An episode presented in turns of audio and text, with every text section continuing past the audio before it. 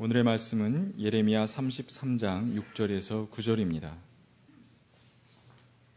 그러나 보아라, 내가 이 도성을 치료하여 낫게 하겠고 그 주민을 고쳐주고 그들이 평화와 참된 안전을 마음껏 누리게 하여 주겠다.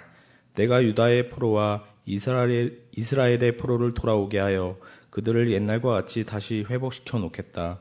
나는 그들이 나에게 지은 모든 죄악에서 그들을 깨끗이 씻어주고 그들이 나를 거역하여 저지른 그 모든 죄를 용서하여 주겠다. 그러면 세상 만민이 내가 예루살렘에서 베푼 모든 복된 일들을 듣게 될 것이며 예루살렘은 나에게 기쁨과 찬양과 영광을 돌리는 이름이 될 것이다. 그리고 내가 이 도성에 베풀어 준 모든, 모든 복된 일과 평화를 듣고 온 세계가 놀라며 떨 것이다. 이는 하나님의 말씀입니다. 아, 참 좋으신 주님의 은총과 평강이 교회 여러분 모두와 함께 하시길 빕니다. 대림절 둘째 주일을 맞이하면서 여러분 마음이 어떠십니까? 여전히 설렘이 있는지요? 아, 원래 대림절 둘째 주일, 아니 12월 둘째 주일은 전통적으로 성서주일 혹은 인권주일로 지키는 그런 날이기도 합니다. 오늘이 세계 인권 기념일이기도 하죠. 대림절의 정신이 성서 속에 녹아 있고 또 성서 속에 녹아 있는 것이 인권 존중에 대한 메시지라고 본다면 특별히 그런 날들을 우리들이 기념하지 않는다고 해도 하나님 말씀을 붙들고 사는 것은 언제나 그 세 가지를 함께 기념하는 일이라고 말할 수도 있겠습니다. 아, 주님 오심을 기다리는 그런 기다림의 마음이 점점 간절해지는 그런 때를 살고 있습니다. 왜냐하면 세상 도처에서 우리는 냉소와 우쭐거림이 가득 차 있음을 보기 때문에 그렇습니다.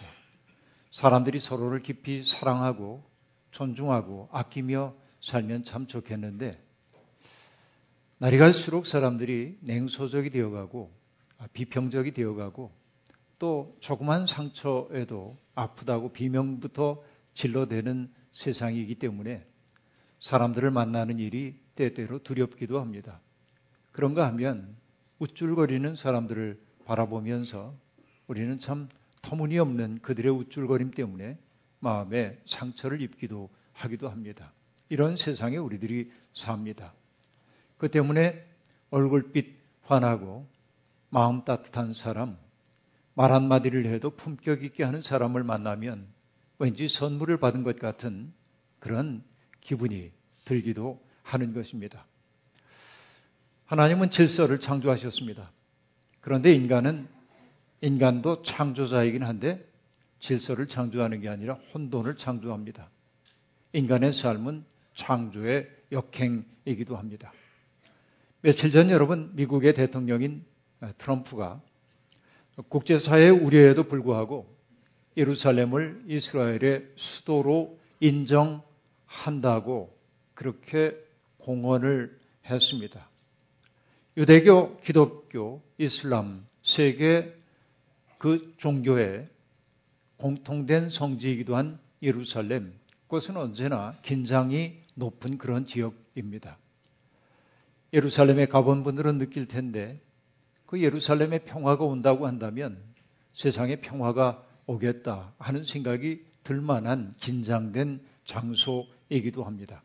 그것은 언제나 분쟁의 불씨가 옮겨 붙을 수 있는 그러한 첨예한 삶의 자리이기도 합니다. 이스라엘은 1967년에 벌어졌던 제3차 중동 전쟁, 흔히 우리가 6.1 전쟁이라고 하는 전쟁을 통해서 요르단에 속해 있었던 동예루, 동예루살렘을 자국의 영토로 편입시켰습니다. 요르단은 그것을 인정할 수가 없죠. 국제사회도 그것을 요르단에 돌려주라고 말하고 있지만 이스라엘은 요지부동입니다. 팔레스타인 사람들은 지금도 그 동예루살렘을 되찾아서 그것을 자국의 수도로 삼고 싶어 하는 마음이 그 속에 있는 겁니다. 그 때문에 예루살렘은 언제나 힘겨운 장소입니다. 국제사회는 예루살렘을 아, 이스라엘의 수도로 인정하지 않습니다. 모든 나라가 다 그렇습니다. 그래서 이스라엘이 수도로 말하고 있는 예루살렘이 아닌 경제의 중심지인 테라비브에 자국의 공관들을 전부 집중시켜 놓았습니다. 이것이 국제사회의 룰입니다. 그것을 평화롭게 관리하자고 하는 뜻입니다. 그런데 그런 관행을 깨뜨리고 어, 트럼프 대통령이 어, 이스라엘의 수도는 예루살렘이라고 선언함으로써 수많은 사람들에게 격분의 감정을 자아내게 만들었던 것을 봅니다. 아슬아슬한 질서의 균형이 무너질 우려도 있습니다. 물론 이것은 주변 세계와 더불어서 아, 특별히 이란을 고립시키기 위한 미국의 전략이라고 하는 분석이 없는 것은 아니지만 여하튼 이런 일 때문에 아랍 세계가 들끓고 있는 것은 사실입니다. 이미 여러분 가자 지구나 서한 지구 또 베들레헴 같은 팔레스타인에 속해 있는 땅에서 시위들이 벌어지고 있고 이스라엘의 폭격에 의해서 주민들이 죽는 일들도 이미 벌어졌고 어떤 이들은 심각한 제3차 인티파다 민중 봉기가 일어날는지도 모른다고 생각하며 우려를 표하고 있는 게 사실입니다. 도대체 왜 아슬아슬한 균형을 유지하고 있던 그곳의 평지풍파를 그렇게 만들어내는 것일까요? 여러분 많은 사람들이 분석하죠. 이 트럼프 대통령이 러시아의 미국 대선 개입 이것이 점점 점점 조금씩 자신에게 불리하게 드러나자 사람들의 눈길을 다른 데로 돌리기 위한 것 같다라고 하는 평가도 있습니다. 그런가 하면 지지율이 점점 낮아지자 자기를 지지하는 핵심 지지층들을 결집시키기 위한 것이라고 말하기도 합니다. 예를 들면 남부에 있는 바이블 벨트라고 얘기하는 아주 보수적인 기독교 근본주의자 집단들 혹은 부유한 유대인들의 그 지지를 끌어내기 위해 그런 무리수를 둔 것 아니냐 하는 분석들이 이곳저곳에서 나오고 있습니다. 그런 의미에서 그의 발언은 치밀한 계산에서 비롯된 발언이라는 말입니다. 하지만 여러분, 사람들은 아, 트럼프의 이번 선언이 과격한 이슬람주의 무장단체의 폭력적 행동에 구실을 주는 일이라고 염려하고 있습니다. 이미 그런 일이 벌어질 조짐이 벌어지고 있습니다. 저는 그 트럼프 대통령의 그러한 선언을 보면서 정말 본능적으로 떠올랐던 말씀이 호세아서에 나오는 말씀입니다. 그러나 너희는 바람을 심어서 광풍을 거둘 것이다 하는 말씀이 제게 정말 천둥처럼 제 마음속에 들려왔습니다. 바람을 심어 광풍을 거둔다. 바로 이 시기에 딱 맞는 말이 아닌가 생각해 봅니다. 광풍이 불어올 줄 알면서도 바람을 심는 까닭이 뭘까요? 그 광풍에 의한 파괴에 의해 자기는 파괴되지 않을 자신이 있기 때문에 그렇습니다. 다른 사람들의 생명이 어찌되었든지 나는 안전하니까. 내 이익이 있으니까. 그렇다면, 정말로 그런 거라고 한다면, 여러분, 역사를 주관하시는 하나님이 그런 행태를 있는 그대로 보실 것인가 말이죠. 우리는 냉철하게 신앙의 눈으로 이 사태를 바라보면 이것이 얼마나 어리석은 행동인지를 느낄 수밖에 없는 겁니다. 미국의 평화주의 잡지인 The Sojourners라고 하는 잡지가 있는데 그 잡지는 2018년도 신년 특집의 제목을 뭐라고 정했냐면 그걸 뭐라고 번역해야 되는지 모르겠습니다만 렐리안트리스 호프라고 하는 단어로 썼는데 이게 뭐냐 냉철한 가차없는 희망 이렇게 번역할 수 있을 텐데 그 내용은 뭐냐면 트럼프 시대에 기독교인들이 믿음을 견지하기 위해 어떻게 가차없는 희망을 가질 수 있을 것인가. 바로 그것을 묻고 또 묻고 있어요. 기독교인들이 이 시대에 어떻게 믿음을 견지하며 갈 수 있을 것인가. 그것을 지금 묻고 있다는 얘기입니다. 시대의 어둠에 굴복하지 않고 냉철하게 믿음을 지켜가면서 희망의 불꽃이 가물가물 하는 그때 여전히 희망에게 여러분 연료를 공급할 수 있는 삶의 방식은 뭘까? 기독교인들은 이것을 공부해야 한다고 소저너스 잡지는 우리에게 지금 들려주고 있는 것입니다. 여러분 다른 것 없죠. 그럴 때일수록 하나님의 마음에 깊이 접속되어서 그 접속된 마음에서부터 세상에 희망과 평화를 파종하는 수밖에 없는 겁니다. 어떤 경우에도 그러한 것입니다. 왜 그렇습니까? 여러분 예수 그리스도가 이 세상에 오셨을 때가 어느 때입니까? 로마의 평화 시대입니다. 그러나 로마의 평화라고 하는 그 시대는 사실은 평화가 있던 시대가 아니고 로마에 굴복한 사람들만 살아남을 수 있는 시대였습니다. 그러니까 그것은 자유를 전제로 한 평화가 아니라 부자유한 평화, 그것이 로마의 평화입니다. 언제든 로마는 자신의 거역하는 사람들에게 군대를 보내 가혹한 진압을 하곤 했습니다. 그래서 로마가 세상을 지배하는 것처럼 보였습니다.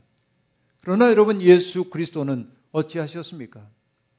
로마의 힘에 의한 지배와는 전혀 다른 지배 하나님의 통치를 세상 앞에 가지고 나왔습니다.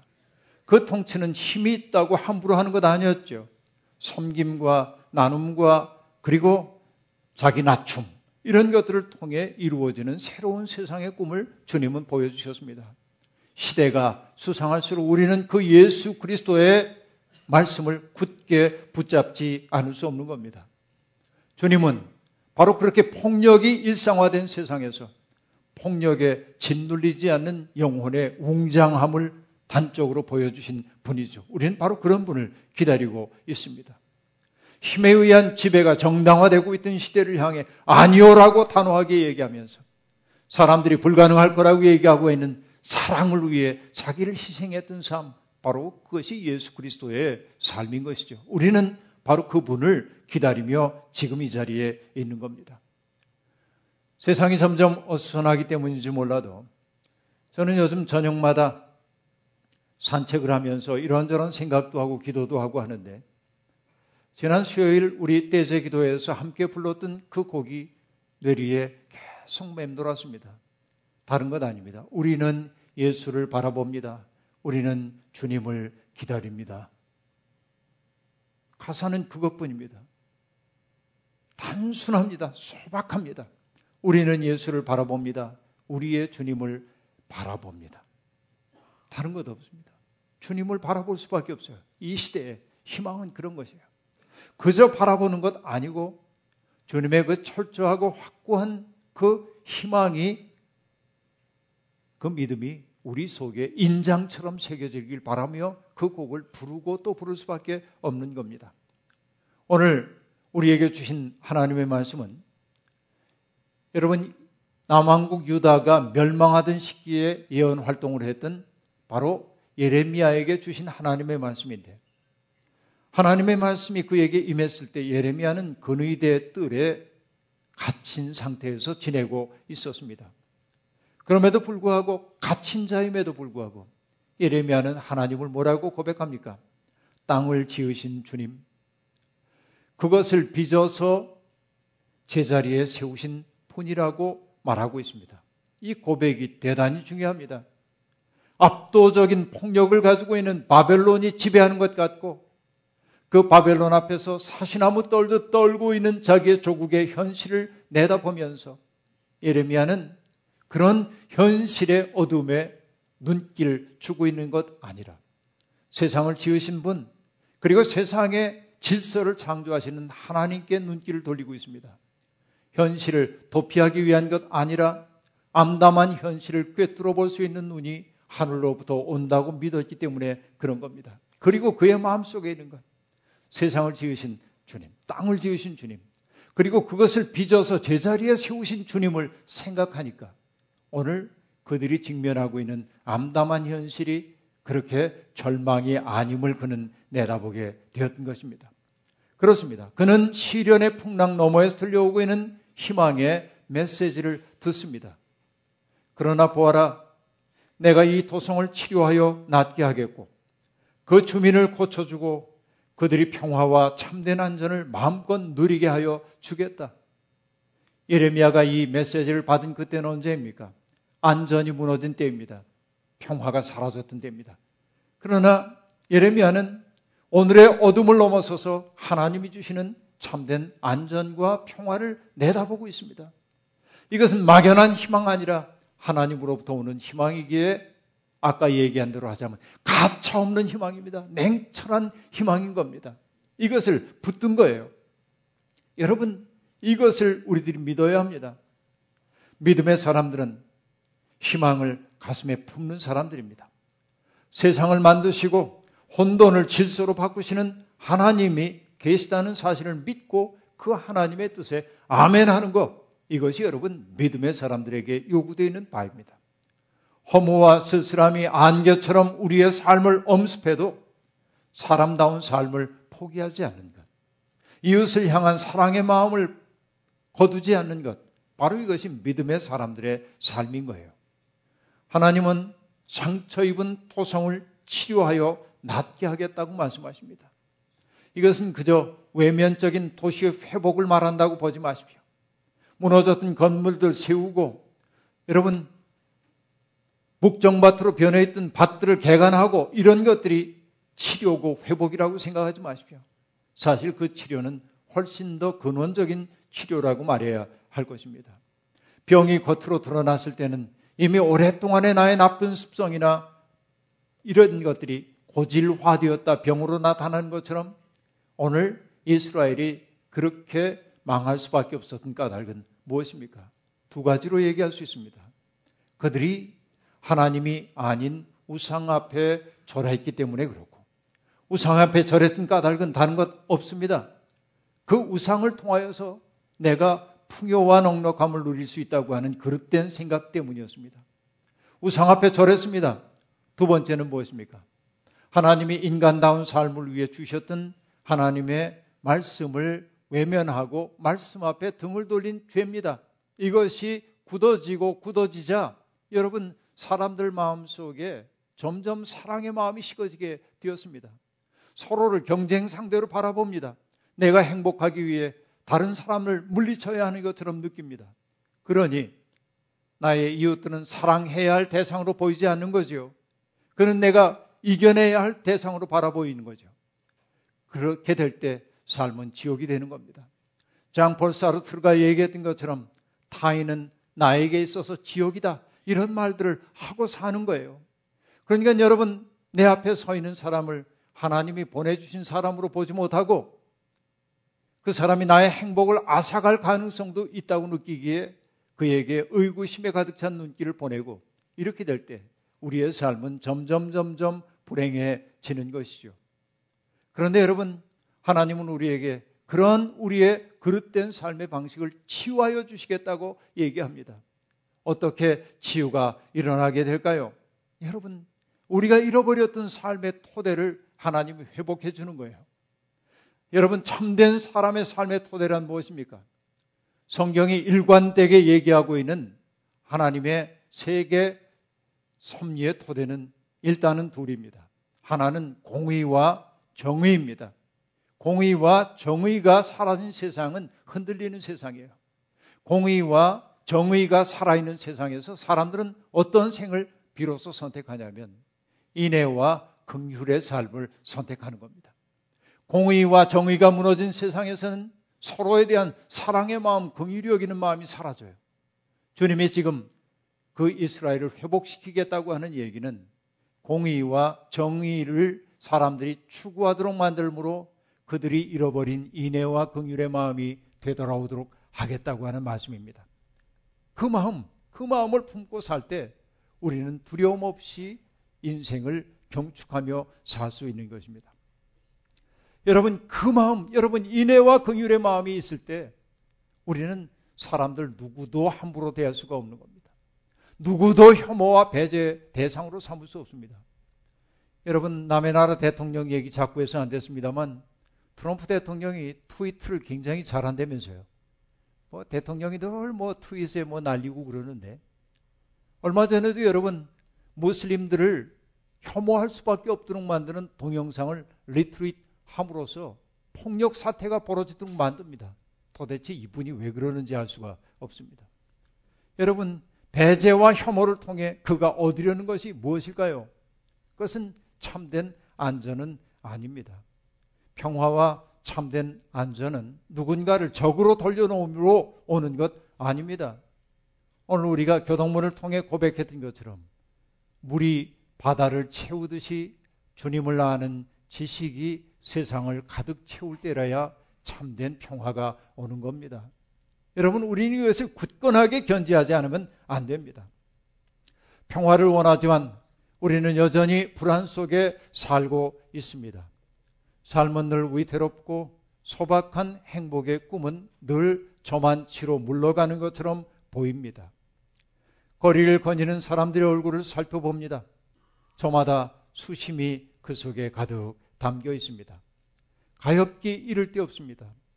사람들은 언제든지 볕성을 낼 만반의 준비를 같은 것 같은 표정을 짓고 살아갑니다. 순수한 얼굴 만나보기 어렵습니다. 맑고 밝게 웃지도 못합니다. 그 때문에 정신의 복원력은 너무도 약해져서 조그만 자극이 와도 와당탕 무너져 버리고 맙니다. 이것이 오늘 우리의 가엾은 삶의 모습입니다. 우리는 어떤 의미에서 창살 없는 감옥에 갇힌 채 살고 있는지도 모르겠습니다. 경쟁을 내면화했고요. 그렇게 살다 보니 한순간도 마음이 편하지 않고요. 남에게 무시당하지 않으려니 허세 부리며 살아야 하고요. 허세 부리려니 돈 있어야 되고요. 돈 벌려니 힘겹고요. 이런 악순환이 우리의 삶을 이 지경으로 만들고 있는 겁니다.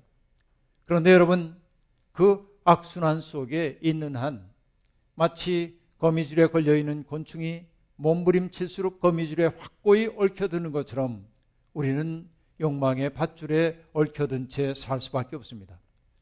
욕망의 눈으로 세상을 바라보는 순간 여러분 우리의 영혼이 납작해집니다. 왜 그럴까요? 이 세상은 하나님이 창조하신 세상이에요.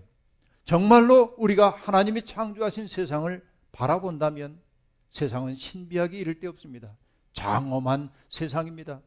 그런데 욕망의 눈으로 바라보는 순간 세상의 신비는 사라집니다. 장엄함도 사라집니다. 나의 이익을 위해 확보해야 할 자원만이 보이기 때문에 그렇습니다. 오늘 내 앞에 있는 사람들도 하나님이 보내주신 선물로 인식되지 않고 정말 나를 해칠는지도 모르는 사람으로 바라보는 거예요. 이것이 여러분 우리의 비극성의 본질이 거기에 있는 겁니다. 여러분 문제는 그러한 참상을 알아보는 사람이 많지 않다는 데 있어요. 내가 왜 이렇게 삶이 힘겨운지 알지 못하는 거예요. 1960년대 시인 신동엽은 누가 하늘을 보았다 하는가라고 하는 시에서 사람들은 저마다 먹구름을 하늘로 알고 살고 있다고 말합니다. 자기를 지붕을 덮은 쇠항아리를 하늘로 알고 살고 있다고 얘기합니다. 그래서 시인이 말합니다. 그 먹구름 닦아내라고. 우리의 이마 지붕을 덮은 쇠항아리 찢어내라고. 그래야 티 없이 맑은 구원의 하늘이 우리에게 열릴 것이라고 시인은 그렇게 얘기합니다. 먹구름 닦아내고 내 머리를 옥죄고 있었던 그 쇠항아리 찢어내 티 없이 맑은 하늘을 바라보게 될 때 우리의 마음속에 회복되는 게 무엇입니까? 생에 대한 외경심이 생겨난답니다. 이게 시인의 말입니다. 외경심이 생겨나요. 그뿐만이 아닙니다. 무엇이 생겨날까요? 여러분, 에린의 마음이 우리 생, 우리에게 생겨나요. 연민의 마음이 우리 속에 생겨난대요. 하늘이 열려야 여러분 외경의 마음과 연민의 마음이 우리 속에 생겨나는 겁니다. 인생이 비참한 것은 돈 없는 것 아닙니다.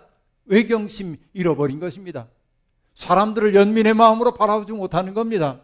바로 이것이 여러분 우리가 돌아봐야 하는 거예요. 그러나 여러분 먹구름이 너무 짙어요. 닦아내기에는 우리의 머리를 뒤덮고 있는 쇠항아리가 너무 강구합니다. 그래서 노력해보지만 잘 안 됩니다. 하나님의 은총이 필요한 것은 그 때문입니다. 주님이 말씀하십니다. 나는 그들이 나에게 지은 모든 죄악에서 그들을 깨끗이 씻어주고 그들이 나를 거역하여 저지른 그 모든 죄악에서 모든 죄를 용서하여 주겠다. 오늘 본문을 통하여 주님 말씀하십니다.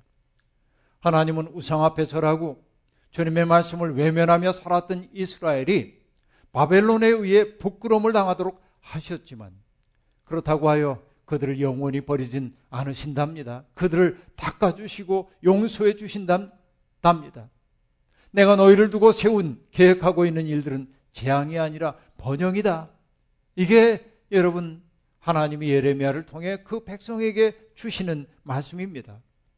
욕망의 바벨론 포로 생활에 지친 우리에게도 지금 씻음과 용서의 약속이 주어졌습니다. 비록 지난날 우리의 삶이 부끄러운 뿐이라 해도 주님의 은총이 우리를 품고 있습니다. 괜찮다. 괜찮다. 내가 너를 믿는다. 말씀해 주십니다. 하나님의 마음을 아프게 해드린 우리들이지만 주님은 우리를 용납하고 긍휼히 여겨 주십니다. 여러분, 이제는 우리는 용서 받았음을 믿어야 합니다. 문제는 용서받은 이후의 삶입니다. 더 이상 옛삶의 인력에 속절없이 끌려가는 어리석은 삶에서부터 이제는 벗어나야 합니다. 나를 두고 떠나려는가 하고 묻는 옛삶의 습관들과 과감하게 결별해야 합니다. 더 이상 노예살이 하지 말고 자유인으로 살아야 합니다. 제가 즐겨 인용하는 아브라함 조수와 헬셀은 말합니다. 자유인으로 태어나서 노예로 사는 것을 일러 타락이라 한다라고 말합니다. 우리는 모두 자유인으로 부름받았습니다. 그러나 우리는 뭔가에 얽매인 채 노예처럼 살고 있습니다. 주님의 용서한 사랑을 받았으니 이제 우리 삶 달라져야 합니다. 자유롭게 살고 자유롭게 일하고 자유롭게 생을 경축하고 우리의 자유를 억압하는 일체 억압에 대해 노라고 얘기할 수 있는 검질긴 믿음이 우리에게 필요한 것입니다. 그렇게 우리가 살 때, 우리의 인생을 경축하며 살 때, 삶을 축제로 바꾸며 살 때, 하나님은 그런 삶을 통하여 영광 받으실 겁니다. 그때 그런 우리의 삶을 통하여 세상 만민이 하나님의 영광을 보게 될 겁니다. 기독교인들은 그렇게 살도록 부름 받았어요. 그리고 여러분 회복된 그리스도인의 삶은 어떠합니까? 하나님의 백성의 삶은 어떠합니까? 예레미야는 파괴를 당하고 있지만 결국은 하나님에 의해 회복된 세상의 꿈을 아름답게 얘기해 주고 있는데 회복된 세상은 어떠해야 합니까? 천하 만민 위에 높은 자리에 앉는 것이 회복된 세상입니까? 내가 이전에 알지 못하던 풍요로움을 누리는 것이 하나님이 우리에게 주신 약속입니까? 그렇지 않습니다. 예레미야는 우리에게 아주 소박한 행복을 말하고 있습니다. 이전에 양떼들이 다 사라졌던 그 초장에 풀들이 돋아나고 양떼들이 그곳에 자유롭게 살기 시작하고 목자들이 자기의 양떼를 하나하나 세는 그런 세상. 바로 이것이 하나님이 열어주시는 행복의 세상이라고 말하고 있습니다. 평범하기 이를 데 없습니다. 그것이 목가적인 풍경이라고 한다면 도시적 삶의 풍경은 어떠합니까? 예레미야는 이렇게 얘기합니다. 골목골목에서 환호하고 기뻐하는 소리가 넘칠 거랍니다. 신랑 신부가 즐거워하는 소리, 감사의 찬양 소리가 들릴 것이라고 말합니다. 주님의 성전에서 감사의 제물을 바치는 사람들의 기쁜 노래 소리가 들려올 거라고 말합니다. 여러분, 저는 이 대목에 이를 때마다 가슴이 뭉클한 감동을 느낍니다. 아하, 은총이라고 하는 것은 남이 누리지 못하는 특별한 것을 누리는 게 은총이 아니라 내 욕망이 다 이루어지는 것이 아니고 오늘 나에게 주어져 있는 일상적 삶을 하나님의 은총으로 여기며 살 수 있는 마음이 내 속에 생기는 거구나. 이것이 은총받은 삶이구나. 작고 소박하고 사소할 망정 그것을 하나님의 은총으로 여기고 하나님의 사랑으로 여기고 감사하며 살기 시작할 때 바로 그것이 복받은 생이구나 하는 것을 느끼고 또 느끼는 것입니다. 여러분, 그렇습니다. 우리가 꿈꾸는 세상은 그런 세상입니다. 거리에서 아우성치는 소리가 더 이상 들려오지 않는 세상. 폭탄의 파열음과 전투기의 굉음이 더 이상 들려오지 않는 세상. 테러로 인하여 죽어가는 사람들의 신음소리가 들려오지 않는 세상. 가족을 잃어버린 사람들의 비통한 울음소리가 울려나지 않는 세상. 우리는 그런 세상을 꿈꿉니다. 저마다의 일터에서 땀 흘려 일하고 수고한 결실을 가지고 이웃과 더불어 생을 경축하는 사람들이 있는 곳, 따뜻한 마음씨와 그리고 부드러운 표정으로 서로를 바라보는 그런 세상을 원합니다. 그 세상은 저절로 어느 것 아니고 예수의 마음을 가슴에 품고 그런 세상 이루기 위해 땀 흘리는 사람들을 통해 오는 것입니다. 지금 우리 곁에 주님이 오시며 내 마음속에 내가 들어가고 싶다고 말씀하십니다. 뾰족한 가시투성인 우리의 마음속에 주님 모실 공간 열어야 합니다. 이맘때가 되면 저는 언제나 버릇처럼 이현주 목사님의 시가 떠오르는데 왜냐하면 제가 그동안 봐왔던 대림절의 어떤 기도보다도 그 시가 제 마음을 깊이 울리기 때문입니다. 그는 이렇게 기도하고 있습니다. 나를 둘러 당신의 옷으로 삼으소서 알몸으로 오시는 님이여 지난날 나사렛 예수라는 옷을 입고 가난한 호숫가를 거니셨듯이 오늘은 나를 당신의 옷으로 두르시고 동강난 이 강산에 오십시오. 오시는 주님은 바로 우리들의 몸을 필요로 합니다. 우리의 마음을 필요로 합니다. 알몸으로 오시는 주님의 옷이 되려는 사람들, 마음 시린 사람들의 이불이 되려는 사람들, 주님의 꿈을 이루기 위해 애쓰는 사람들을 통해 세상은 착한 사람들이 착하게 사는 것이 더 쉬운 세상으로 변화되어 갈 것입니다. 주님은 지금도 머무실 곳 없어 외로우십니다. 이 자리에 있는 모든 사람들의 마음이 그리고 여러분의 가정이 그리고 이 교회가 우리가 이루어 살고 있는 연대한 삶의 자리가 주님 오실 만한 따뜻한 곳이 되기를 주의 이름으로 간절히 기원합니다. 아멘. 주신 말씀 기억하며 거듭의 기도 드리겠습니다. 우리는 예수님을 바라봅니다. 우리의 주님을 바라봅니다. 그저 바라보는 것 아니고 주님의 마음이 우리 속에 오셔서 우리의 주인 되시기를 원하여 바라봅니다. 주님, 우리의 마음 속에 오셔서 주님의 꿈 품고 살아가는 새 사람들 되게 하옵소서 예수님의 이름으로 기도하옵나이다. 아멘.